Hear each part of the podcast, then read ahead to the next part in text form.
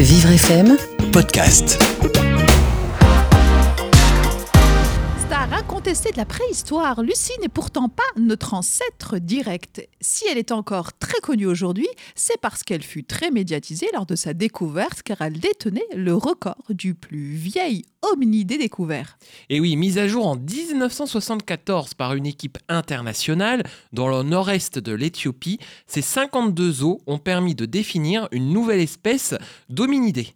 Squelette le plus complet et le plus ancien trouvé de cette époque, il livre de nombreux éléments sur cette espèce qui vivait il y a 3,2 millions d'années. Allez, Lucie mesurait environ 1m06, elle pesait 25 kg et était âgée d'environ 25 ans au moment de sa mort.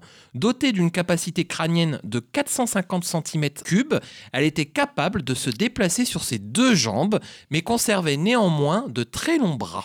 lui permettant d'être à l'aise dans les arbres. Alors, pour les chercheurs, il y a environ 8 millions d'années, les lignées des grands singes et des humains ont pris des chemins séparés, une sorte d'embranchement évolutif qui a permis l'émergence de nombreuses lignées de préhumains, dont Lucie. Elle ne serait pas notre grand-mère, mais une très ancienne cousine éloignée.